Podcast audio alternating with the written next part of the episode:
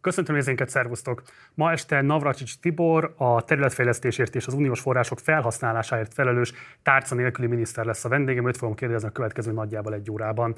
Ha még nem iratkoztál volna fel a csatornára, mindenképpen tedd meg, illetve ha lehetőséged van, akkor kérlek, hogy szállj be a finanszírozásunkba a leírásban található lehetőségeken keresztül.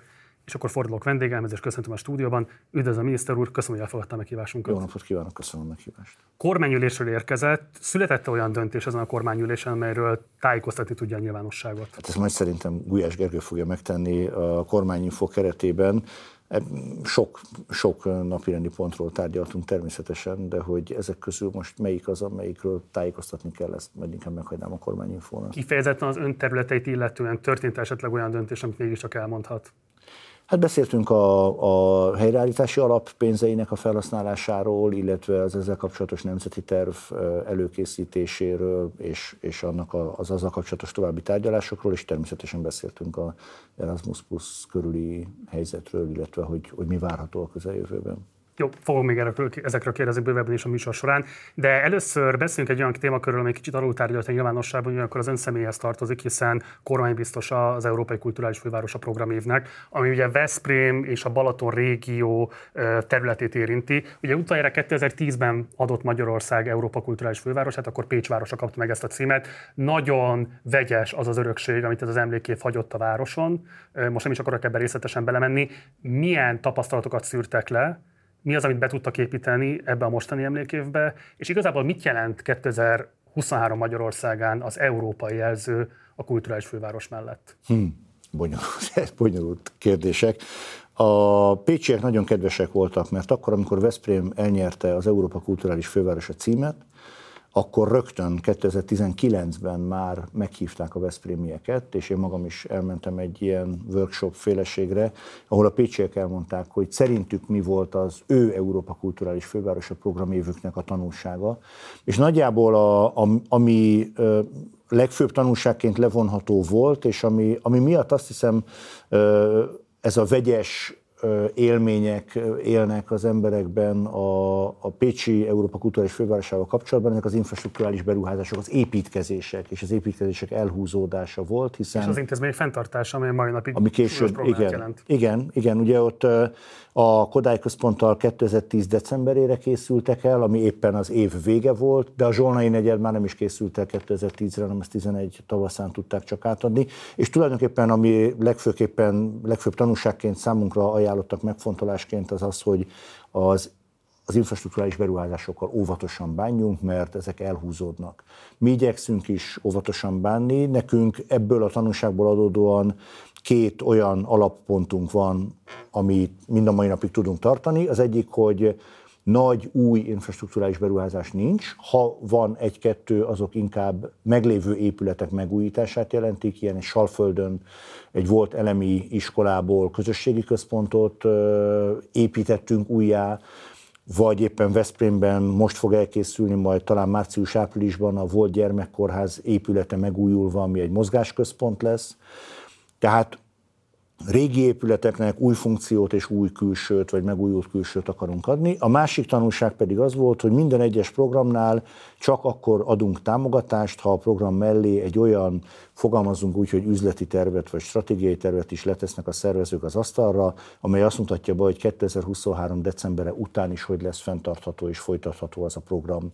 Azaz pontosan azt akarjuk megoldani, hogy 2023. december 31-ével ne illanjon el az Európa Kulturális Fővárosa érzés Veszprémből és a térségből, hanem amit lehet, azt tartsunk meg és folytassuk nyilván más körülmények között, de fenntarthatóvá téve. Tehát fenntarthatóság és egyfajta transzparencia kívánalom is van a támogató programokkal szemben? Igen, igen. Akkor mi van az, hogy a forrásoknak nagyjából az egyharmad részét, 39 milliárd forintos összeget egy az egyben a Veszprémi főegyházmegyének adtak át felhasználásra. Ugye az egyházmegye nem tartozik a közbeszerzési törvény hatája alá, tehát az a típusú kontroll nem érvényes az ott elköltött pénzek fölött, mint a többi pénz fölött. Ez hogyan szolgálja a transzparencia követelményét? A Veszprémi főegyházmegye beruházása az nem az Európa Kulturális Fővárosa beruházása. A kormányhatározat is világosan különbséget tesz a két kedvezményezet között.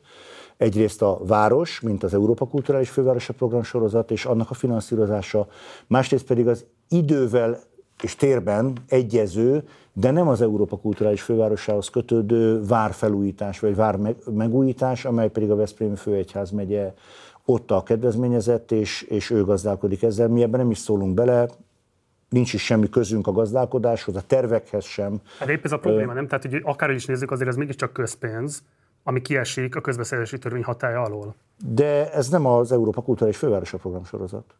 Ez nem ahhoz kötődik. Ez egy vármegújítási programsorozat. Egyébként időben túl is terjeszkedik ezen, hiszen éppen most vonulnak le, azért, hogy a Szent Háromság téren január 21-én szombaton a megnyitó ünnepség egyik helyszíne lehessen, és ezt követően majd, amikor folytatódnak a felújítási munkálatok, ha jól emlékszem, 2026-ig fognak még folyni, tehát ez nem az Európa Kulturális Fővárosa sem tematikailag, sem időkeretét tekintve. Világos, de ettől még nyilvánvalóan a magyar adófizetők forrásairól van szó, miért nem kívánatos az, hogy azt a közbeszerzési törvény által megkövetelt átláthatósági hát szabályoknak megfelelően költsék el? kell megkérdezni. Hát de önök a donor, vagy hát a magyar nem. kormány? Hát a magyar kormány a donor, de én akkor, amikor ez a döntés született, akkor én még nem voltam a magyar kormány tagja. Én akkor az a kormány biztos voltam, aki az Európa kulturális fővárosáért felelt. Egy kormányhatározat, de két világosan különváló rész a, a két finanszírozási csatorna. Jó. Egy másik ügy, ami borzolta a kedélyeket az elmúlt időszakban, az a Veszprémi Székesegyház felújítása volt. Ugye a válasz online jelentek meg azok a képek, amelyek valóban megdöbbentő képet mutatnak arra vonatkozóan, hogy a korábbi épület hogyan és milyen formában kerül megújításra. Nehéz talán érzőket találni rá, a modern talán a legneutrálisabb leírása annak, hogy mi történt igazából a freskókkal és egyáltalán az épület egészével. Ő mit gondol erről a felújítási kérdésről? Azért egyrészt ez pontosan oda tartozik, tehát ez a vármegújítás és a Veszprém főegyház megye. Másrészt pedig engem is megkerestek mind a két oldalról, de én tudatosan nem szólaltam meg ebben a kérdésben, mert mint Veszprémi ember van véleményem, de hogyha annak is tudatában vagyok, hogyha én megszólalok, akkor azzal jelentős mértékben befolyásolom ezt a vitát, és nem kívánom befolyásolni. Nem ott vagyok országgyűlési képviselő, én Veszprémben élek, de, de, de nem kívánok ebben a helyi vitában részt venni, ezt a vitatkozó felekre bízom. Én azt látom egyébként, hogy rendeződik a dolog nagyjából, remélem a békülés felé haladnak az álláspontok. De gondolom önhez is eljutott a híveknek a tiltakozása a Székesegyház belsejének a kitisztítása miatt. Persze, igen. Meg az érsek álláspontja is eljutott hozzám. Nyilván én nekem van erről egy véleményem, de itt sem szeretném megosztani, mert, mert ezzel a vitát befolyásolnám, én ezt rájuk hagynám. Jó, térjünk rá az EU-s viták kérdéskörére. És készültünk egy időegyenessel, ami azt mutatja, hogy 2020 ősze óta hogyan nézett ki igazából ez a tárgyalás sorozat a magyar kormány és az Európai Bizottság között. Ugye 2022 nyarán, közben is tudjuk ezt mutatni a nézőinknek, ott láthatják. 2022 nyarán Orbán Viktor tusványosan úgy fogalmazott, idézem, most szépen kézen fogva együtt elmegyünk a falig, megállunk, egymás felé fordulunk, megöleljük egymást, megegyezünk. Mi ezt az ölelkezést egyre nem látjuk, ez azt jelenti, hogy nem mentek még el a falig? Ezt nem tudom, ezt a miniszterektől kell megkérdezni. Ez nem én mondtam. Hát rajtam ne kérjen számú más politikus. Nem számon kérem, kérdezem, hol tart ez a tárgyalás? Hát folyamatosan tárgyalunk, folyamatosan tárgyalásban vagyunk, elértük azt a célunkat, amit uh, tavaly júniusban kitűztünk magunk elé, hogy az év végéig megszülessenek azok a megállapodások, amelyek lehetővé teszik az Európai Uniós forrásokhoz való hozzáférést. Ez egyrészt jelenti a helyreállítási alappal kapcsolatos magyar nemzeti terv elfogadtatását, másrészt pedig jelenti a kohéziós pénzeket, tehát bizonyos operatív programok elfogadtatását és az ezek kapcsolatos partnerségi megállapodás aláírását. Ez megtörtént decemberben, december közepén, ezt teljesítettük, most pedig éppen egy aktuálisan, egy, egy másik ügyben és egy másik tárgyalási folyamat elején vagyunk, miközben ezzel párhuzamosan, vagy e fölött van egy jogállamisági kondicionalitási, vagy jogállamisági feltételességi eljárás, amelyek kapcsolatban még március közepén vannak van egy határidőnk, ugye az igazságszolgáltatás függetlenségével kapcsolatos törvénymódosításokat márciusban fogja elfogadni az országgyűlés, és abban bízunk, hogy akkor azt az eljárást is le tudjuk zárni. Jó, mindjárt fogunk ezekről is beszélni, de előtt egy aktuál politikai kérdés. A magyar kormány élesen bírálta az ellenzéket az kampánypénzek felhasználásáért, pontosabban amiatt, hogy egy ellenzéki civil szervezet milyen formában kapott támogatásokat Magyarországon kívülről. Ugye emiatt a Márkizai Péter által vezetett civil szervezetet politikai szervezetnek minősítették. Ön még nem nyilatkozott ebben a kérdésben a nyilvánosság előtt. Ön véletlenül nem is szándékozom nyilatkozni. De ön is politikai szervezetnek tartja azt a civil szervezetet, amelyet politikus vezet? Nem jelenik meg az én horizontomon ez a probléma. Én azért vagyok felelős, hogy egyrészt kialakítsam Magyarországon a területfejlesztési politika új eszközrendszerét és fogalomrendszerét, másrészt pedig, hogy az Európai Uniós forrásokat megszerezzem Magyarország számára, illetve ha sikerült megszerezni, akkor ezeknek az, a transzparens és, és hasznos elosztásán szolgáló intézményrendszerét működtessem. Számomra ez marginális kérdés, hogy kinek mi a véleménye egyébként egymásról vagy más politikai erőkről. A kormánynak nem ez az álláspontja ebben a kérdésben? Nekem meg ez ugye kollektív felelősség van egy kormányzatnak, tehát ebből a szempontból ön is... Nem ellentmondok a kormánynak, csak nem kívánok hozzátenni a kormány értelmezéséhez. Ugye maga az Európai Bizottság nagyon hasonló vádakat fogalmaz meg a kormányzattal szemben, amikor az alapítvány fenntartásba vett egyetemekről van szó. Az kifogás, hogy a kuratóriumoknak egyszerűen nincsen függetlensége a mindenkori magyar kormánytól. Igen. Ez nem Mi a kérdés? Mérce? Tessék? Ez nem kettős mérce? Már miért lenne kettős mérce? Mi az ellenzékkel szemben számon kérik ezt a kérdést? Az egy politikai vélemény az ellenzékkel szemben, amit mondanak egyes politikusok, az egy politikai vita része. Az Európai Bizottság... Azt mondja, az egyes politikusok között ott van Magyarország. Be fogom fejezni ezt a mondatot, és akkor utána majd nyilván fölteti a következő kérdést is. Az Európai Bizottság kuratóriumokkal kapcsolatban egyetlen szempontot hozott be a tárgyalások során, ez az összeférhetetlenség kérdése volt. Amikor ez asztalra került, akkor azt mondtuk, hogy két megoldás van a kuratóriumi tagság össze, és összeférhetetlenség viszonylatában. Az egyik az intézményi vagy hivatali összeférhetetlenség megállapítása, ez az, amit az újságírók olyannyira szeretnének egyébként, hogy mondjuk ki azt, hogy politikusok, gazdasági emberek, én nem tudom kicsodák, polgármesterek, miniszterek nem lehetnek kuratóriumi tagok. Tehát amikor magából a hivatali pozícióból adódik az összeférhetetlenség, a másik lehetőség pedig az úgynevezett dinamikus összeférhetetlenség, amikor nem hivatali összeférhetetlenséget állapítunk meg, nem azt mondjuk, hogy XY vagy ezek a hivatalok nem lehetnek tagjai, hanem esetről esetre, ha felvetődik az összeférhetetlenség, vagy akár csak az érdekütközés lehetősége vagy veszélye, akkor ezt egy összeférhetetlenségi nyilatkozattal, vagy a döntéshozatalból való, az adott embernek a döntéshozatalból való kizárásával oldjuk meg és a bizottsággal akkor a tárgyalások során ez utóbbi mellett döntöttünk. Az bizottság nem kérte, hogy a kuratóriumokból akárki is távozzon, hanem azt mondták, hogy ez a fajta dinamikus összeférhetetlenség, ez számukra jó megoldás. Ezért módosítottuk a törvényeket. Behoztuk azt az összeférhetetlenségi rendszert, amelyik ma működik is. Nincs is ezzel kapcsolatban botrány. Azt a bizottság, hogy ez nem elégséges úgy, hogy korábban azt mondta, hogy ez jó lesz neki. Ezért megyek ki jövő héten Brüsszelbe, megkérdezni, hogy most akkor mi a helyzet egészen pontosan. Bármiről tárgyalhatunk, bármilyen megoldás lehet, csak tudjuk, hogy az Európai Bizottság mit akar. Miniszter, ne ugyan, de legalább háromszor ezt az Európai Bizottság, hogy komoly fenntartásai vannak azzal kapcsolatban, hogy az összeférhetetlenség hogy áll fönt. Itt van előttem egy szeptember 18-ai javaslata a bizottságnak, amelyben konkrétan így fogalmaznak, ez egyébként letölthető a bizottság honlapjáról a közérdekű vagyonkezelő alapítvány vonatkozásában a hatályos jogszabály egyértelműen komoly kockázattal jár az uniós költségvetéssel való hatékony és eredményes pénzgazdálkodásra és az unió pénzügyi érdekeire nézve. Ez a megállapítás és ennek következménye, hogy jogi kötelezettségvállás tilalma az egyetlen olyan intézkedés, amely alkalmas a kondicionalitási rendeleten alapul eljárás védelmi és megelőző jellegének biztosítására. Magyarán, hogy többek között az Erasmus programból és minden egyéb ilyen jogi kötelezettségvállalásból ki fognak szorulni az ezen alapítványok által működtetett egyetemek. És ezt követően beleegyeztek a dinamikus összeférhetetlenségi megoldásba. Sőt, ők maguk vetették ezt föl.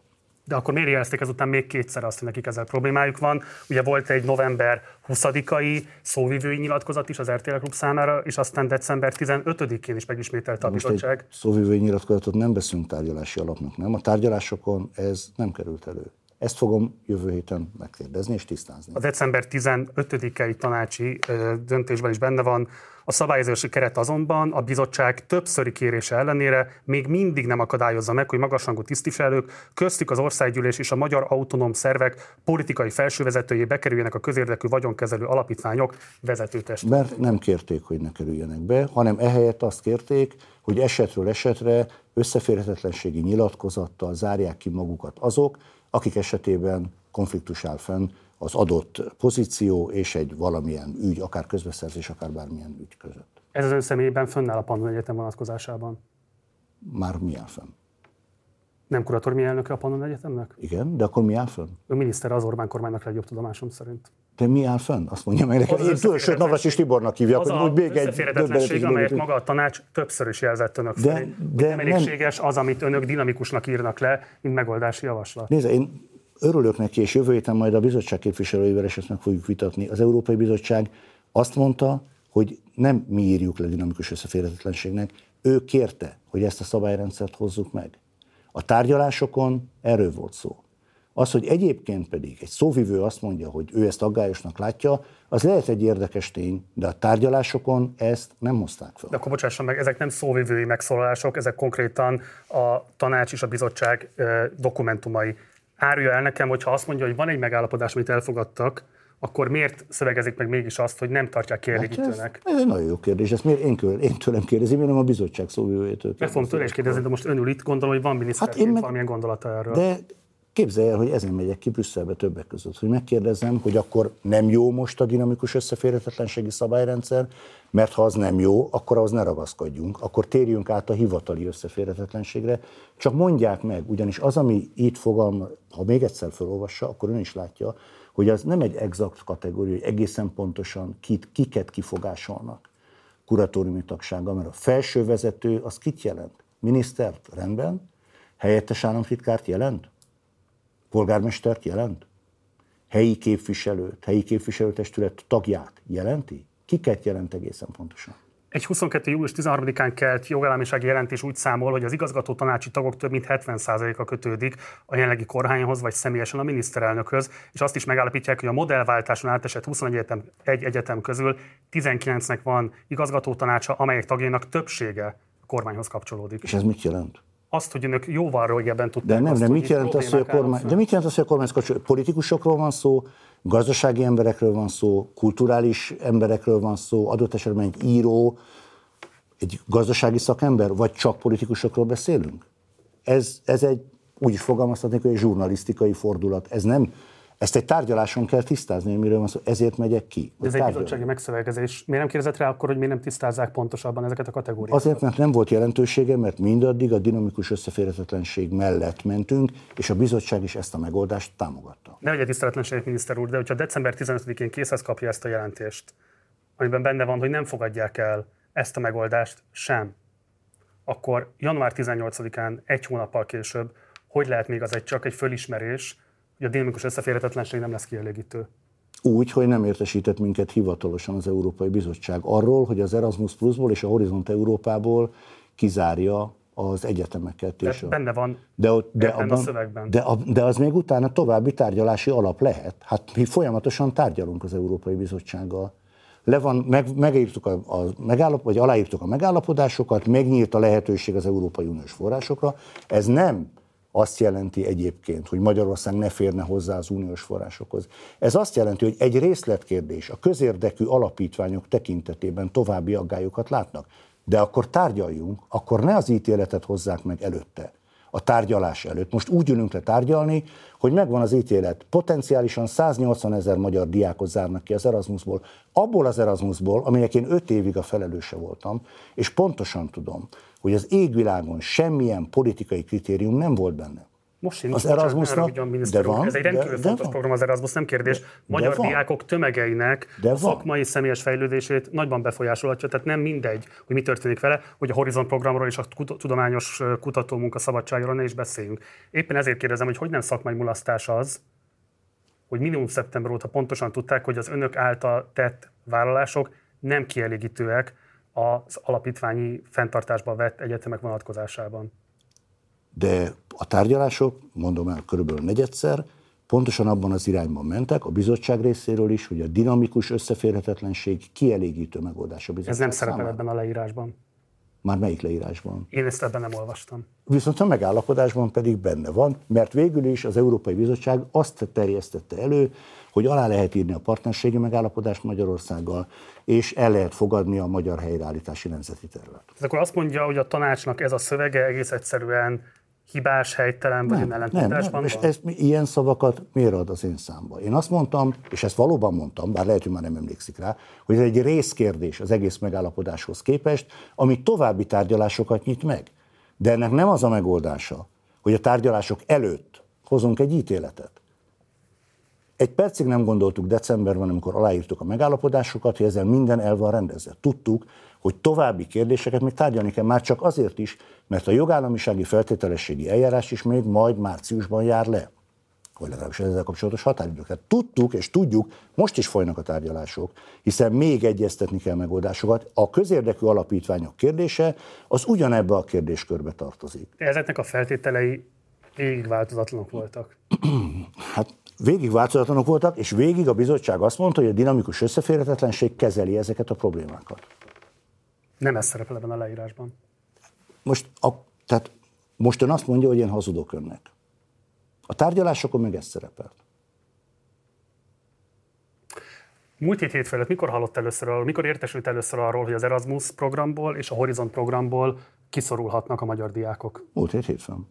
Tehát egy időben hallott erről? Azóta sem. Az Európai Bizottság azóta sem értesített minket hivatalosan erről. Akkor segítsen valamit megértenem. Amikor legkésőbb december 15-én készhez kapták ezt az írást, és látták benne feketén fejre, hogy nem tartja kielégítőnek a vállalt lépéseket a bizottság, milyen lépéseket tettek azért, hogy ne eszkalálódjon a helyzet idáig? Az, hogy januárban majd leülünk tárgyalni, és kezeljük ezt a problémát, ami most történik is. Tehát akkor ön azt állítja, hogy ez egy meglepetésszerű lépés volt az európai ö, szervek részéről? Az Európai Bizottság részéről, igen. Informálisan sem értesült róla korábban? Nem. Jó. Um, Többször is kérdezték már erről, hogy a Pannon Egyetemmel kapcsolatos esetleges összeférhetetlenségét hogyan kívánja rendezni. Mindig úgy válaszolt ezekre a kérdésekre, hogy mindenképpen lesz megállapodás az Európai Bizottsággal. Ha még hát, sem most, kerül... most, bocsánat, egy kérdést, kérdésre nem a választ hozta ide. Az összeférhetetlenséget, amennyiben ez fennáll, és amennyiben a megállapodás az lesz, hogy az én pozícióm összeférhetetlen a kuratóriumi tagsággal, akkor természetesen le fogok mondani. Tehát a kuratóriumi tagságról le fog mondani, amennyiben ez feltétel lesz? Így természetesen. Ezt soha nem mondtam, hogy nem mondok le. Ma reggel, amikor az ATV-ben kérdezték erről, akkor még úgy nyilatkozott, hogy mindenképpen megállapodásra akarják eljuttatni a dolgot. De, de, a, de a megállapodás lehet azt, hogy le kell mondani. És megint belekever egy olyan választ, ami nem a kérdésre adott válasz. Mindenképpen lesz megállapodást, azt arra mondtam, hogy a diákok finanszírozást fognak kapni az Erasmusra. Az Erasmusra vonatkozóan lesz megállapodás. Az alapítványi egyetemek hallgatói is fognak tudni járni Erasmusra, vagy menni Erasmus programra. Ugye ez, ez nem egy kérdés, bocsásson meg, hanem az is, hogy melyek azok az egyetemek, amelyek fogadni fogják ezeket a diákokat, és erre nem látszik jelenleg a megoldás, hogy hogyan fogják tudni rávenni azokat a külföldi egyetemeket, amelyek eddig a programban benne voltak, hogy fogadják de a ha, magyar diákokat. De ha az Európai Bizottsággal megállapodunk, akkor ez nem lesz kérdés. Most 2024 nyaráig ez egy megoldott kérdés. Az elkövetkező két-három hónapban meg fogunk állapodni a bizottsággal. Meg fogunk állapodni, és az Erasmus kérdése, a Horizont Európa kérdése is megoldott kérdés lesz. Meg kell tudnunk, hogy az Európai Bizottság egészen pontosan mit akar az alapítványi egyetemekkel kapcsolatban, megállapodunk benne, és megoldjuk ezt a kérdést, mint ahogyan az előző hat hónapban, júniustól decemberig is számtalan, ennél sokkal jelentősebb kérdést is meg tudtunk oldani. Voltak olyan sajtóértesülések, amelyek arról szóltak, hogy 2020 tavaszán Ursula von der Leyen már munkavacsorán jelezte Orbán Viktor miniszterelnök részére, hogy az alapítványok problémásak. Meg tudja erősíteni azt, hogy már jóval korábban is informális csatornákon jelezték ezeket az összeférhetetlenségi hát problémákat? Én 2020 tavaszán kormánybiztos voltam, aki felelős volt az Európa Kulturális Fővárosáért, nem voltam ott a munkavacsorán, nem tudom megerősíteni más csatornákon sem kaptak semmifajta nem jelzéseket arra vonatkozóan? Nem, én nem, én nem, de nekem nem kellett kapnom, nem tudom, a többieket nem kérdeztem még ez ügyben. Másként kérdezem, amikor megalakult a kormány és tudta, hogy szerepet fog vállalni benne tárca nélküli miniszterként, előkerült-e az a kérdéskör, hogy korábban mégis hogyan került elő az alapítvány fenntartású egyetemek ügye az Európai Bizottság előtt? Nem. Tehát nem kapott semmilyen előzetes tudást arra vonatkozóan, hogy hol tartanak az ezzel kapcsolatos tárgyalások? Nem. Jó. Um, ugye jövő héten fog menni tárgyalni, ha jól tudjuk, akkor Varga Judit igazságügyi miniszterrel közösen fognak érkezni majd. Nem jól tudják, nem jól tudják, és két teljesen különböző útról van szó. Varga Judit a hét elején, szerintem hétfőn vagy, és kedden fog menni Brüsszelbe, és a jogállamisági feltételességi eljárással kapcsolatban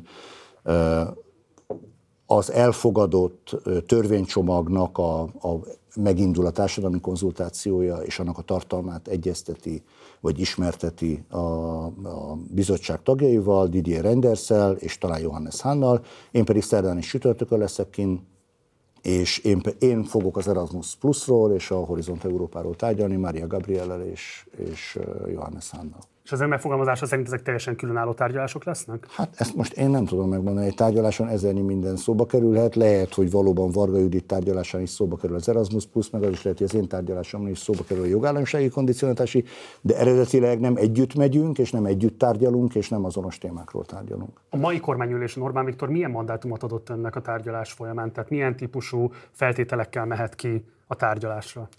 Június óta az a politikánk, hogy az Európai Bizottság felvetéseivel szemben nyitottak vagyunk, tárgyalunk, és amennyiben jó megoldást találunk, olyat, ami, ami számunkra is jó, és a bizottság számára is jó, akkor megállapodunk, és, és ezt megvalósítjuk. Most is ez a mandátum. Kicsit kuszának tűnik a kormányzati döntéshozatal uniós kérdésekben. Ugye ott van ön, mint tárca nélküli miniszter, de ott van Varga Judit is, mint igazságügyminiszter, sőt ott van az ő államtitkára, Bóka János, aki uniós kérdésekért felelős államtitkár. Ráadásul a külügyminisztériumnak is valószínűleg van szerepe ebben az egész együttesben. Segítene rendet vágni, hogy pont konkrétan ki milyen területekért felel, illetve hogy a külügyminisztérium hogy jelenik meg ebben a tárgyalás együttesben? Hát, hogy a külügyminisztérium hogy jelenik meg, azt nem tudom önnek megmondani, a külügyminisztérium nem jelenik meg ebben a tárgyalás együttesben. A, De bocsánat, akkor az európai... Jelenti, bocsánat, hogy, hogy ezekben az uniós források kezelésében a külügyminisztériumnak nincsen semmilyen befolyása, szava? Hát a határon túli együttműködések tekintetében, tehát bizonyos EGTC, tehát a különböző határon átnyúló regionális együttműködésekben van a külügyminisztériumnak, ott együttműködés van.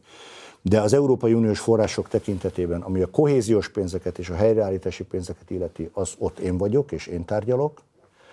A, egyébként pedig általában az Európai Unióval kapcsolatos politikai képviselet az Varga Judit igazságügyminiszter és Bóka János európai ügyekért felelős államtitkár dolga. Én amit teszek, a, és ez Erasmus eh, Plus és, és Horizont Európa ügyében is igaz, valójában nem tartozik szorosan vett területemhez, hiszen az azzal, hogy aláírtuk a megállapodásokat, és elvileg az idei évben már majd jönnek a helyreállítási pénzek, illetve a kohéziós pénzek, ez az én területem alapvetően. Mégis Erasmus Plus és Horizont Európa ügyében már csak azért is tárgyalok, mert egyrészt még ha közvetlen is, de Európai Uniós forrásokról van szó, másrészt pedig az előző életemből, biztosi életemből adódóan van közöm ehhez a területhez. Ugye ma reggel így nyilatkozott az ATV-ben, az Erasmus, a Horizont Európa nem olyan programok, amelyek a kohéziós vagy a helyreállítási alaphoz kötődnek. Ott azokat lezártuk, ott jönni fognak a pénzek, ezt az állítását gondolom föntartja. Igen. Akkor nézzük meg egy grafikonon, hogy pontosan hogyan is néznek ki ezek az uniós források, mert szerintem nagy a káosz ebben a kérdésben a nézők fejében feltehetően. Úgyhogy nézzük meg, hogy konkrétan hogy néz ki. Ugye van ez a úgynevezett helyreállítási alap, ez 2400 milliárd forintot érint, ez a bal oldal. A támogatási része, igen. igen. Ennek van egy körülbelül 3000-3500 milliárd forintos része hittel rész is, ami még fölvehető a jövőben. Köszönöm a kiegészítést. Van ugye a 8700 milliárd forintos kohéziós forrás, ugye azt lehet tudni, hogy ebből 2600 milliárd forint az, amit felfüggesztettek a jogállamisági eljárás miatt, és a jobb szélső oszlop az pedig a Magyarország központi költségvetését jelzi, ezt csak a viszonyítás miatt akartuk oda tenni a nézőknek. Tehát lehet látni, hogy egy rendkívül jelentős forrásról van szó. Bocsánat, annyit tegyünk hozzá, hogy a Magyarország központi költségvetése az éves, a kohéziós pénz pedig 7 évre Igen. szól, tehát 2027. december 31 hogyha így nézzük, akkor már nem annyira jelentős összeg. Jelentős, de nem annyira jelentős összegről van azért szó. Jó. Itt ugye az az alapvető kérdés, hogy a felfüggesztett forrásokról már sokat beszéltek, de a felfüggesztett források fölötti összeg a fejlesztési támogatások, tehát a kohéziós források tekintetében is úgynevezett horizontális feltételekhez van kötve. Amikor decemberben megszületett az elvi megállapodás, tudatában voltak ennek? Persze. Nem kellett volna akkor ezt sokkal hangsúlyosabban kommunikálni a közvélemény számára, hogy mindenki más számára is világos legyen, hogy ez nem egy megnyert meccs Hát annyiban megnyert meccs, hogy ha megvannak a megállapodások. Ez azt jelenti, hogy megnyílt a lehetősége annak, hogy felhasználjuk ezeket a pénzeket. Az 55%-os felfüggesztés az három operatív programot érint, tehát itt az az összeg, ami itt van, ez nem az összeset. A területi operatív programot, a közlekedésfejlesztési operatív programot, vagy ICOP-ot, és a közlek, eh, környezetvédelmi, vagy KEOP-ot. A többi operatív program az elvileg 100%-ban hozzáférhető. És itt jön be a horizontális feljogosító feltételek, amivel kapcsolatban az igazságszolgáltatás függetlensége az, amit, amit most ö, behoznak, ami a márciusi törvénycsomaggal reményeink szerint kezelve lesz. És ez megint csak ugyanaz, amit mondok. Tehát nem, mi nem azt mondtuk decemberben, hogy kész, vége, megvannak a pénzek, ömlik minden, hanem az, hogy amit mi célul tűztünk ki, hogy azokat a megállapodásokat decemberig aláírjuk, amely lehetővé teszi az uniós forrásokhoz való hozzáférést, és onnantól kezdve persze az alkalmazás, a lehívás, ezernyi más részletkérdése még további tárgyalások része. Hát egy folyamatos kommunikáció, de ez nem csak Magyarországra igaz, ez rajtunk kívül rengeteg tagállamra horizontális feljogosító feltételek,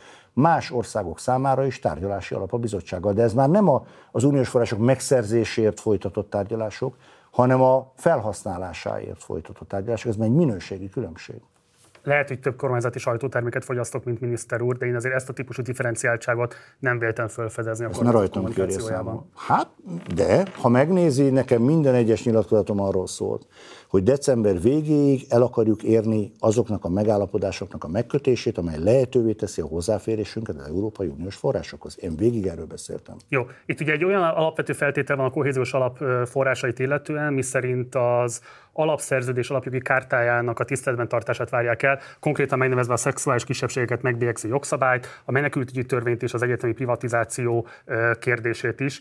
Hogyan tervezik ezeket az akadályokat kezelni? Hát úgy, hogy tárgyalunk, és aztán megoldjuk ezeket is. Mi a tárgyalási alap? Mit szeretnének elérni? Azt szeretnénk elérni, hogy akadálytalanul hozzáférhessünk az összes Európai Uniós forráshoz, ami megillet minket. Ebben milyen törvényváltoztatásokra Meglátjuk a tárgyalások során. Én tényleg hiszek a tárgyalásokban, lehet, hogy önnek ez nagyon nehéz elhinni, ami azt jelenti, hogy én most előre nem fogom tudni megmondani, hogy a tárgyalásokon milyen megállapodásokra jutunk, mert folyamatosan tárgyalunk az Európai Bizottsággal több szinten, technikai szinten is, politikai szinten is, és ahogy a bizottságnak, úgy nekünk is mozog az álláspontunk, kompromisszumokat akarunk elérni. Nyilván itt van egy értelmezés, sok esetben értelmezési kérdések is, magának a problémának az értelmezése, a megoldási módnak az értelmezése. Előre nem tudom megmondani, hogy milyen megoldások lesznek, ezeket ki kell tárgyalnunk. Ugye itt azért a tárgyalási alap mégiscsak az, hogy vannak ezek a jelzett területek, ahol a tárgyaló fejjel meglátása szerint nem érvényesül az unió alapjogi kártájának a szellemisége. Ez az alapállításuk. Erre mi a reakciójuk? Az, hogy mi pedig azokat a megoldásokat akarjuk bemutatni. Egyrészt tisztázni akarjuk, hogy egészen konkrétan mire hivatkoznak, amikor azt, amikor azt mondják, hogy nem érvényesül az alapjogi karta. Hát ez konkrét esetenként változhat, de a tárgyalások erről szólnak, ez egy értelmezés. Másrészt pedig nyilván a mi érvrendszerünkkel azt mutatjuk be, hogy szerintünk pedig miért érvényesülnek. Ugye itt van egy konkrét helyzet, hogy az Emberi Erőforrás Fejlesztési Operatív Program, ez az úgynevezett EFO program összegéhez is csak akkor fognak tudni hozzájutni, hogyha ebben előrelépés történik, már pedig a tanárbéremelést, amelyet a kormányzat is kiemelt prioritásnak tekint, ebből a forrásból lehetne finanszírozni. Úgyhogy itt azért egy nagyon fontos kérdés merül föl, hogy most önök a tanárbérek emelését fogják meg priorizálni, vagy pedig a uniós szervek által jogsértőnek tekintett törvények megtartását. Hát Egyelőre ez még így nem vetődött fel, hogy a kettő egymással ellentétben áll. Mi a tanárbérek emelését természetesen alapvető prioritásnak tartjuk, mint ahogy el is mondtuk. De akkor hogyan fognak az EFOPOS pénzekhez hozzájutni, hogyha nem eszközölnek törvénymódosításokat? Majd meglátjuk, hogy a bizottság egészen pontosan mit kér még folynak a tárgyalások. Bocsánat, önnek nem tiszta az, hogy jelenleg mi az elvárásrendszer a magyar kormányzattal szemben a bizottság részéről? Már csak azért sem, mert egyébként folyik egy kötelezettségszegési eljárás, amelyik éppen most az Európai Bíróság előtt van. Az Európai Bíróság, ha már a gyermekvédelmi törvényről van szó, ha erre célozgat, akkor ott az Európai Bíróság egy döntést fog hozni. Nyilvánvalóan az Európai Bíróság döntése alapvetően fogja meghatározni, hogy mi lesz a következő lépés, akár a kormány, akár a bizottság részéről. Van egy másik kérdés is, ugye a kormány egy olyan nyugdíjreformra is vállalást tett, amelynek egy kifejezett cél, hogy a nyugdíjköltségek GDP arányban vett mértéke csökkenjen. Ez kijelenthető, hogy nyugdíjkorhatár emeléssel fog együtt járni? Nem jelenthető ki, mert az egész azzal kezdődik, nyilván elolvasta az egész anyagot, tehát pontosan tudja, hogy először egy szakértői bizottság fog felállni, amely egyáltalán megnézi, hogy milyen alternatívák vannak. Nyilvánvalóan nyugdíj csökkentés az arra nagyon jó az ember ezzel riogasson nyugdíjasokat, de egyébként felelős politikus ilyet nem nagyon szokott hozni ilyen döntést. Azt a jelenlegi tudásai alapján ki tudja jelenteni, hogy a magyar kormánynak nincsen szándékában enne, ezen követelmény teljesítés érdekében emelni a nyugdíjkorhatárt? Hát, nézze. Létre fog jönni egy szak... De nem egyértelmű a kérdés, mert létre fog jönni egy szakértői bizottság. Én nem vagyok nyugdíjszakértő. Mi arra vállaltunk kötelezettséget, hogy az elkövetkező három, négy, öt évben az újjáépítési program keretében, annak a finanszírozásával létrejön egy átfogó állapotfelmérés, és ezt a szakértők fogják elvégezni. A politikus nem mondja meg előre, hogy mi lesz a szakértők által kialakított vélemény. Az világos, Majd a, a politikai prioritásokat önök jelölik ki. A prioritásokat, igen, de a döntéseket nem hozzák meg a szakértői vélemény előtt. Én azért tudnék mondani, hogy számos olyan területet Magyarországon, ahol bőven szakértői vélemények megkérdezése nélkül hozzá. De most erről beszélünk, vagy most akkor elkezdünk másról beszélni? Egy közpolitikai kérdésről beszélünk, amelyek vonatkozásában... Én, én pedig azt mondom, hogy várjuk meg a szakértőt. Ez a fajta szakértő én egyeztetés. Akkor így fogalmazok, hogy kérek öntől annyi jó indulatot, hogy várjuk meg a szakértők véleményét. Hogy milyen lehetőségek. Az világos, elfogadom. De az, hogy mi a közpolitikai prioritása a kormányzatnak, azt valószínűleg meg tudja mondani, tehát ebből a szempontból szerintem ez egy fontos kérdés ott van-e a tárgyási lehetőségek között a nyugdíjkorhatár esetleges emelése, vagy sem? Nézze, most ne akarjon behúzni engem egy olyan válaszadásba, ami egyrészt nem a szakterületem, másrészt pedig még a diagnózis sincs meg, nem úgy a terápia. Jó, akkor nem lehet kizárni azt, hogy adott esetben akár a nyugdíjkorhatár emelésével Akkor ebből az lesz már holnap a szalagcím, hogy Navras és Tibor belengedte a nyugdíjkorhatár emelését. Nem tudom megmondani, hogy három év múlva egy szakértői bizottság milyen megoldási lehetőséget ad egy politikusnak, és most nem akarom előre eldönteni a szakértői bizottság véleményét. Jó.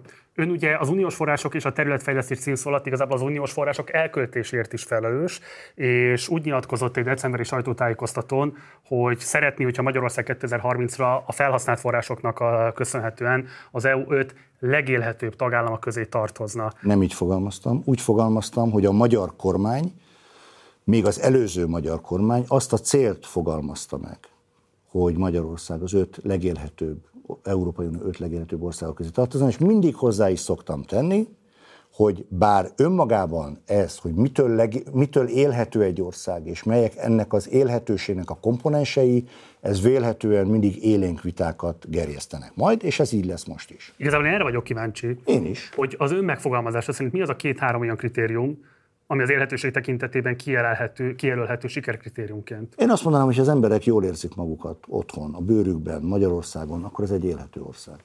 Ö, értem, de hogy az operatív programok feltehetően nem biztos, hogy nagyon objektív mércékkel be tudják tölteni azt a funkciót, hogy mondjuk ehhez hozzájárulnak. Ahogy... Ez egy eléggé szubjektív szempontrendszer. Hát, mint ahogy maga az élhetőség is meglehetősen szubjektív. A dánok boldogok, rendre a boldogság indexek az élén, élén vannak, nem ők a leggazdagabbak Európában, mégis a legboldogabbak. Ez egy szubjektív. Ők jól érzik magukat az országban. Meg lehet nézni, hogy mitől érzik jól magukat. Sokat tudnánk tanulni tőlük valószínűleg. Általában a skandinávoktól. Nem csak materiális, hanem immateriális kérdéseket is meghatározzák, hogy mitől élhető egy ország. Szerintem ahelyett, hogy eleve kidobnánk ezt a célt, sokkal hasznosabb lenne, hogyha az egész országban elindulna egy vita arról, hogy hogyan tudnánk élhetőbbé tenni Magyarországot. Szerintem csak az a fontos kérdés ebben a helyzetben, hogy az operatív programokból mi az a két-három olyan konkrét program, ami ehhez hozzájárul az önmegítélése szerint? Hát az infrastruktúra fejlesztések például általában oda, nem? Én úgy gondolom. De van, aki számára nem ez hozza meg a boldogságot, hanem mondjuk az oktatási rendszer teljesítőképességének a javulása, vagy éppen a pedagógusok életkörülményének a javulása. Rengeteg példát lehet hozni. Jó, maradjunk akkor az infrastruktúrás beruházások, nem ez egy nagyon fontos kérdés szerintem is. Ugye itt lehet tudni, hogy a helyreállítási terben a kormány 1600 szociális bérlakás mellett kötelezte el magát, pontosabban ezeknek a felújítására tett ígéretet és 400 építésére. Ennek összesen 52,5 milliárd forint lesz az összköltsége. Emellett viszont lehet látni azt, hogy ugyanebből az alapból 146,8 milliárd forintot, tehát kb. a háromszorosát ennek az összegnek fogja elkölteni a Békés Csaba Lőkösháza közötti 30 kilométeres vasútvonal felújítására. Nyilván van jelentősége ennek is, csak akkor, amikor Magyarországon általános a lakhatási válság, több mint 15 ezer ember él hajléktalanságban, százezrek lakhatási szegénységben, és így tovább hosszan lehetne sorolni, tragikusan kevésnek tűnik az 1600 felújított és 400 átadott új szociális bérlakás. És amellett azért vannak olyan lakáspolitikai intézkedések, ami által mások ezen, ezen kereteken kívül is hozzájuthatnak lakáshoz, építhetnek házat, vagy felújíthatnak házat. Mindig lesznek ilyen viták, hogy miért vasutat korszerűsítünk, miért nem lakást építünk, miért lakást építünk, miért nem vasutat korszerűsítünk, ez adja a politika szépségét.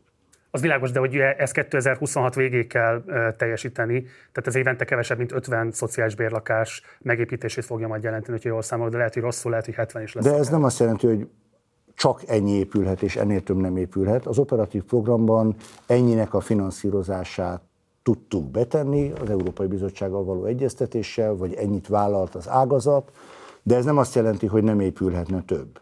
Hát, pont ez a kérdésem, hogy egy tehetősebb budapesti kerület feltétlenül magától épít egy évben ennyi lakást. Építhet a jövőben is. A kormányzat kívánne ezeken a fejlesztési prioritásokon változtatni? Ezek a fejlesztési prioritások szerepelnek itt. Nekünk kb. 8000 fejlesztési prioritást kell összehangolni. Nem én hangolom egyébként össze, tehát az operatív programokat nem én írom, hanem a tárcák írják. A mi feladatunk az, hogy ezt a bizottsággal elfogadtassuk, illetve utána ennek megfelelően az EU források szétosztását ellenőrizhető módon végre tudjuk hajtani. A szakpolitikai célok egy kormányzaton belül mindig vitatárgya. Ez az egyensúly alakult ki. Ez lehet, hogy a következő 7 éves időszakban sokkal több bérlakást eredményez, az is lehet, hogy nem lesz bérlakás az azt követő időszakban.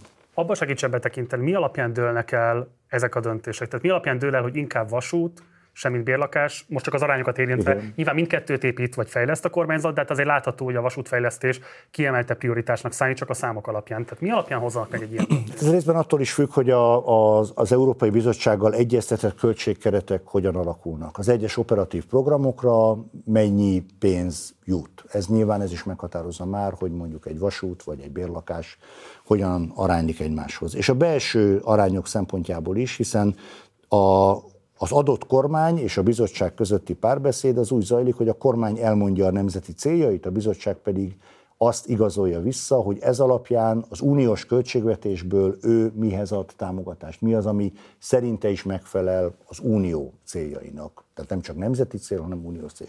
És a tárgyalás sorozat alapján alakul ki aztán valamilyen arány. Nem mondom, hogy ez mindig ideális irány, azt sem mondom, hogy mindig a kormány, vagy mindig a bizottság álláspontját tükrözi, ez egy olyan konszenzusos megoldás, amely ezzel következő hét évre mind a két fél által vállalható szempontokat tartalmaz. Önben van elégedetlenség a prioritások közötti súlyozás persze, tekintetében? Hogy persze, hogy van. Hát mindenkinek van, persze.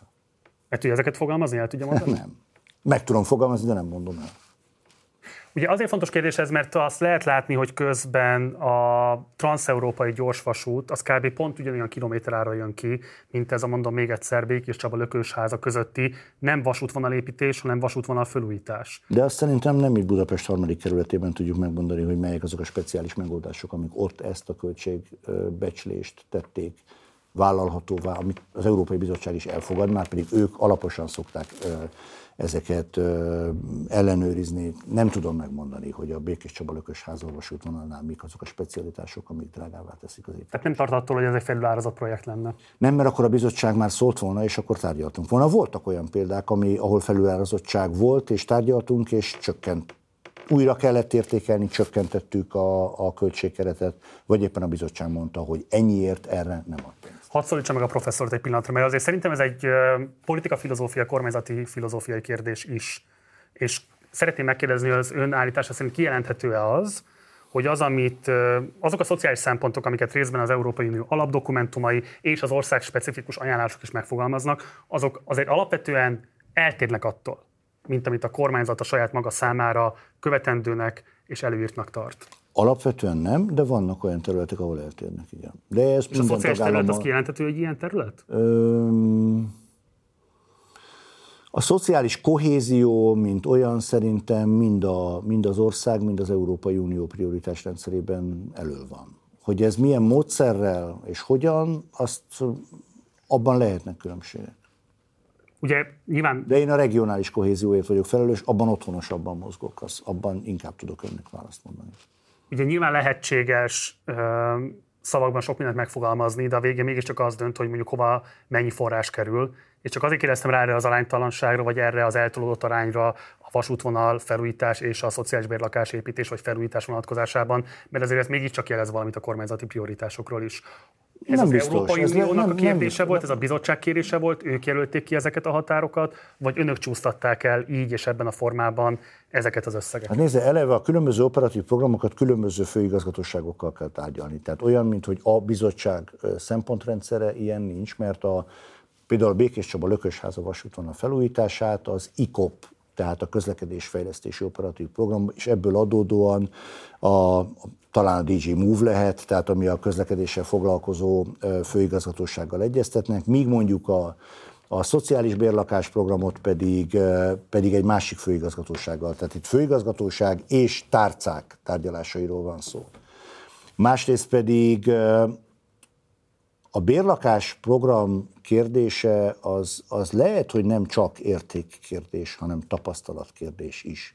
Mert azért nagyon sok befulladt bérlakásprogram van már Magyarországon. Olyan, ami, ami azt mutatja, hogy, hogy a, a kormányzati, önkormányzati szféra együttműködése, vagy akár a, a hosszú távú fenntartása ezeknek a bérlakásoknak nem tökéletesen valósul meg. És nem vagyok szakértő ennek a kérdésnek, és nem tudom, és nem tudom igazságos porciózni, ez miért, de lehet, hogy egész egyszerűen nem találtuk meg azt a, azt a fenntartási módot, amely következtében ez egy, egy, egy központi költségvetés, vagy egy kormányzat azt mondaná, hogy nagyobb összeget tesz oda. De az is lehet, hogy meg fogjuk találni, és akkor lesz egy ilyen. Egyelőre én azt látom, hogy a bérlakások száma fogy, önkormányzatok is időről időre eladnak bérlakásokat. Ami tragédia. Igen, mondhatjuk, hogy tragédia. Nyilván az önkormányzatok ezt máshogy fogalmazzák meg, vagy tehát én nem látom itt azt a megoldást, amiben mindenki megnyugodna még, és amiben nagy pénzeket lehetne beletenni, hogy akkor induljunk meg. Azt értem, de hogyha itt hatékonysági problémák vannak, akkor azokat valószínűleg azért lehet kezelni administratív vagy bármilyen más menedzsmenti oldalról is, tehát nyilvánvalóan lehet akkor fejleszteni a közigazgatást, vagy képessé tenni arra, hogy jobban töltse el a forrásokat, hogy jobb gazda legyen. Nyilván vannak jó gyakorlatok is, amiket lehetne implementálni. Itt azért alapvetően mégiscsak arról van szó, hogy hogyan lehet ezt a lakatási krízist mérsékelni legalábbis, ha felszámolni nem is lehet.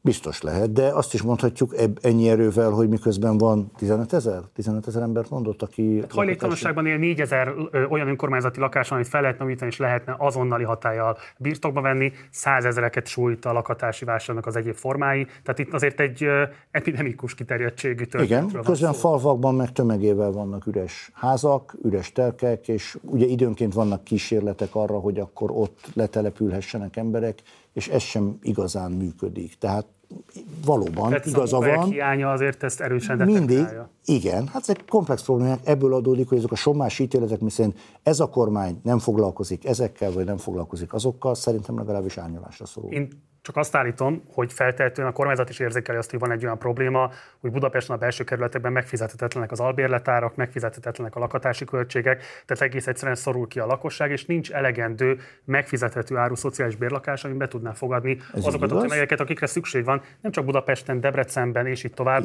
azokban a városokban, ahol alapvetően ilyen nagy olyan okokból, de a munkahelyek mégiscsak koncentrálódnak. Így van, és gondolkodunk is ennek a problémának a megoldásán. Sőt, a Balaton térségében ugyanez a sajátos helyzet alakul ki.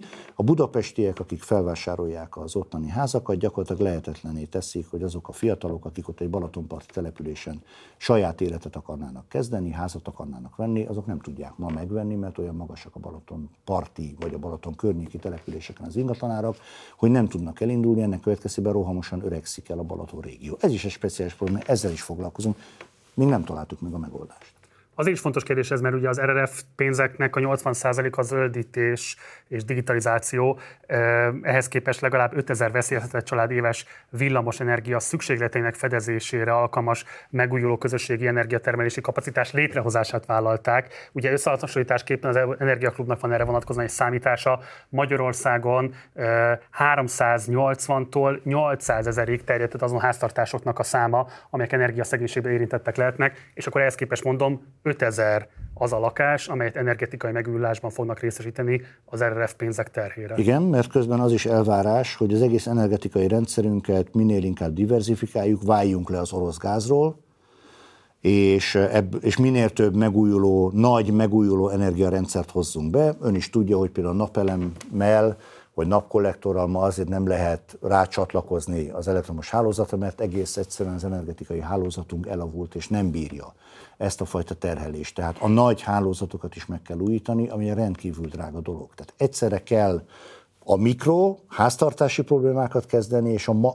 kezelni, és a makro nemzetgazdasági problémákat is. Mindezt egy háború közepett és egy olyan infláció mellett, ami a, a termelési árakat is rohamosan emeli. Jó, nem menjünk be energetikai kérdésekbe, inkább beszéljünk arról, hogy jövőre Európa parlamenti választások lesznek, és Orbán miniszterelnök már tavalyi végén arról beszélt, hogy igazából egy új párcsalád létrehozásán gondolkozik, amely igazából jobbra található az Európai Néppártól. Van-e bármilyen információ arra vonatkozóan, hogy hol tart ennek a párcsaládnak a létrehozatala? Nem tudom, de én a kereszténydemokrata néppárt az Európai Néppártban vagyok. Azt értem, de hogy nem, nem meg az Orbán kormány nem tagja? De nem is érdeklődtem iránta az igazság. Nem is kérdezték meg kollégái, hogy milyen tervei vannak a miniszterelnökének? Ugye novemberben úgy nyilatkozott a 24.hu-nak egy ottan interjújában, hogy a fidesz kapcsolatban azért aggódom, mert az Európai Néppárt jelentősége nem csak ideológia vagy pártpolitikai, ez egy ismeretségi háló, kapcsolatrendszer is, és bár ehhez kívülről is lehet kapcsolódni, azért az igazi kapcsolatokat a néppárti tagság jelenti. Um, az ön megítélése szerint az elmúlt fél év tárgyalásai jobban mehettek volna, hogyha a Fidesz nem szorul ki az Európai Néppártból? Hú, ezt nem tudom mert egy nem létező helyzetet kell egy létező helyzettel összehasonlítani. Az tény, hogy én nekem a tárgyalások során is, és általában Brüsszelben hogy mondjam, a politikai, politikai tevékenységem során segítséget jelent az, hogy annak idején néppárti biztos voltam, amikor az Európai Bizottság tagja voltam, és most is az Európai Néppárt tagja vagyok de azokat az informális hálókat, amikre utal itt, vagy azokra a lehetőségekre, amelyeken keresztül lehet információt szerezni egy folyamatban lévő diplomáciai folyamatról is, azokat érdemben hátráltatta, az ön munkáját érdemben nehezítette az, hogy az ön kormányának domináns pártja a Fidesz nem tagja a néppártnak? Úgy fogalmaznék, hogy az én munkámat érdemben segítette az, hogy én tagja vagyok az Európai Néppártnak. Tehát akkor igazolja azokat a politikai véleményeket, amelyek szerint ez a típusú taktikai helyzet kezelése az Európai Néppártból való kiszorulásakor a Fidesz részéről legalábbis hozta azokat az eredményeket, amelyeket hozzátársítottak. Bonyolult, biztos, hogy értem. E, igazolja azt az elvárásomat, hogy az Európai Néppártban jó lenni mert, ez, eh, mert az azon túl, hogy egy pártcsalád, azon túl egy olyan, fogalmazunk úgy, hogy közlekedési folyosó, amely az európai belpolitikában, ahol az informalitásnak sokkal-sokkal nagyobb a szerepe, mint a formális politika csinálásnak, eh, ebből adódóan ott ezeket az informális hálókat, informális kapcsolatokat fent tudja tartani. De hát akkor megerősíti azt, hogy a Fidesz politikai mozgásterét az Unióban csökkentette a néppártból kiszorulása. Lehet, azt nem tudom, mivel azt nem nézem, én azt tudom, hogy az én politikai mozgásteremet és a kereszténydemokrata néppárt politikai mozgásterét megőrizte az, hogy az Európai Néppárt tagjai vagyunk. Orbán Balázs, aki a miniszterelnök politikai igazgatója, a Mandineren egy írásában gyakorlatilag geopolitikai stratégiákat elemzett, vagy fejtette ki azzal kapcsolatos gondolatait, hogy milyen típusú mozgásteret kellene Magyarország számára kialakítani. Ugye itt alapvetően Orbán Viktorra hivatkozott, mint forrásra, ugye az a mondás, hogy ezt egy zárt rendezvényen mondta el tavalyi végén a miniszterelnök. Ön ott volt esetleg ezen a rendezvényen? Hallotta ezt a beszédet? Nem. Mit gondol erről a beszédről? Leginkább arra vagyok kíváncsi, hogy maga az a citátum, ami megjelent, az nem nagyon tartalmaz állításokat arra vonatkozóan, hogy az Európai Unión belül Magyarországnak milyen szerepe kellene legyen, illetve mi a viszonya pontosabban az Európai Unióhoz. Eh, hogyan értékelte ezt a... De nem is mondott annak ellent, tehát egész egyszerűen ott a, ha, ha egyre gondolunk, én mivel nem voltam ott, ezért én is csak ilyen közvetett információkról tudok. A, ott ugye az alaptézis az, ha jól emlékszem, hogy a mostani átalakuló világban Magyarországnak esélye van Orbán Balázs, illetve Orbán Viktor szerint, ezt most nem tudom egészen pontosan, hogy volt, arra, hogy regionális középhatalommá váljon Közép-Európában. Ez egy ambiciózus cél egy ország számára, de ez még önmagában nem bűn. Lengyelország ugyanezt a célt tűzte ki maga elé, Románia ugyanezt a célt tűzte ki maga elé, Csehország a maga módján. Itt most folyik egy vetélkedés a közép-európai régióban, ebben Magyarország is a maga módján benevezett. Ez egy teljesen legitim stratégiai cél, szerintem senki nem vitatja. Itt az a kérdés alapvetően, hogy megjelenik az Európai Unió bármilyen szempontból is aktorként ezen a stratégiai horizontján a magyar kormánynak. Szerintem igen. Tehát itt senki nem, hogy mondjam, senki nem gondolkodik Európai Unión kívüli Magyarországban. És akkor önnek sem tűnt fel az, hogy ez a szöveg egész egyszerűen erre vonatkozóan igazából említéseket nem fogalmaz hát, meg? Nem tűnt fel az igazság, hogy én nem, nem, nem éreztem, hogy tárgya lenne ennek. Itt alapvetően egy magyar nemzeti koncepció volt, de ez nem mond ellent az Európai Uniónak. Az Európai Unióban egymással versengő nemzeti koncepciók vannak. Persze, ez teljesen világos. Igazából tényleg az érdekel, hogy ön hogyan értékeli ezt a típusú koncepciót, tehát ön hogyan gondolkozik erről, mi volt a reflexiója, amikor elolvasta ezt a szöveget, és egyáltalán a miniszterelnökkel való beszélgetéséből milyen jövőbeli EU kép rajzolódik ki Magyarország számára, hogyan gondolkodnak erről? Én azt gondolom, ez egy ambiciózus terv, ami akár meg is valósulhat. A miniszterelnök nem csinál abból titkot, hogy az ő jövő Európa képe, Európai Unió képe, ez a nemzetek Európája, fogalmazhatunk így talán, tehát ami erős nemzetállami együttműködésre épül, az uniós intézmények mellett a tagállamok, alapvetően a tagállamok együttműködése adja az Európai Unió dinamikáját. Ő ezt, ez az ő Európai Unió jövőképe, de Európai Unióban gondolkodik, és egy Európai Unióban lévő Magyarországban gondolkodik. Teljesen világos. Az önmegítélése szerint a következő évben, 2021-ben lesz a 20. éve az EU-s tagságunknak. Várható valamilyen retrospektív értékelése is annak, hogy mivel járt ez a két évtized Magyarország számára, milyen reményeket sikerült beteljesíteni, mi az, amiben esetleg lehetett volna ambíciózusabb egy koronatárgyalási folyamatok bármelyike. Tehát egyáltalán bármilyen módon ön szerint ideje le ér, mérleget vonnunk arra, hogy ez a két évtized mit hozott és mit vitt. Jó ötlet. Szerintem igen. A, és biztos, hogy lesz rengeteg, vagy sok konferencia is. És ugye 24 második fél évében mi adjuk az Európai Unió soros elnökségét. Tehát július 1-től, 24. július 1-től december 31-ig Magyarország lesz, ami egy izgalmas időszak, hiszen 24 júniusában, május végé, június elején lesznek az európai parlamenti választások, és nyáron megalakul az új Európai Parlament, ősszel pedig az új Európai Bizottság jön létre, tehát önmagában egy izgalmas időszak lesz, szerintem egy jó alkalom arra, hogy Magyarországon is folytassunk egy vitát arról, hogy a 20 év Európai Uniós tagság adta lehetőségekkel mennyire éltünk, illetve mennyire teljesítette be az akkori reményeket. Akkor egy záró kérdés, mai hír, hogy Várhelyi Olivér ellen, aki ugye Magyarország biztosa, az Európai Parlament vizsgálatot kezdeményez egy új jelentés elfogadásával. Ugye itt az van, hogy felsorolják, hogy Várhelyi nem megfelelően képviseli az Európai Unió jogállamisági feltételét a csatlakozni vágyó nyugat-balkáni országok felé. Az ön megítélése szerint igazából nem, mire számít? Tehát az ön szerint a bizottság tovább viszi majd ezt a fölvetést? Bármilyen módon ez a mostani fölvetés befolyással lehet azokra a tárgyalásokra, amelyeket akár ön, akár Varga Judit fog folytatni? Hát, hogy őszinte legyek, nem tudom, hogy mi lesz ennek a, a sorsa, mert az, a mi időnkben ilyen nem volt. Az Európai Parlament nem kezdeményezett egyetlen biztos ellen sem vizsgálatot, amennyire emlékszem. Tehát nem, nem tudom, hogy ilyenkor mi a gyakorlat. Nyilván a bizottság meg fogja vitatni ezt a kezdeményezést. Én azt várom, hogy ez nem lesz hatással sem Varga Judit, sem pedig az én tárgyalásaimra. Az én tapasztalatom azért az elmúlt bőfél évben is az volt, hogy, hogy az ilyen tárgyalások során fogalmazunk úgy, hogy a politikai környezetből jövő zörejeket, hangokat igyekszünk kiküszöbölni, és a, a, a jogiasítható dolgokra koncentrálunk, azaz azt nézzük meg, hogy akkor egészen pontosan mit változtassunk ahhoz, jelen esetben, hogy az Erasmus Plus és a, a, a, a, Horizont Európa program zavartalanul tudjon érvényesülni Magyarországon is, és ebben az, hogy egy bővítési és szomszédságpolitikáért felelős biztos ellen milyen lépések vannak az Európai Parlamentben, ez nem, nem szokott ilyenkor megjelenni. Tehát akkor az ön megítélése szerint a Várhelyi Olivér elleni vizsgálat nem eredményezhet politikai nyomást Magyarország felé?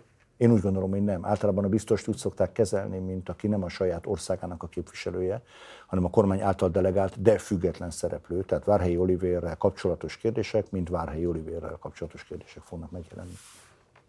Ha egy hét múlva beszélnénk a tárgyalása után, az ön megítélése szerint ott már várhatnánk érdemi eredményeket az Erasmus pénzek kapcsán? Szerintem nem. Szerintem elkezdjük. Azt tudnám mondani egy hét múlva, hogy elkezdtük a tárgyalást, elkezdjük a problémák azonosítását és az álláspontok közelítését egymáshoz, ahol távol állnak egymástól. Mi a határideje ennek?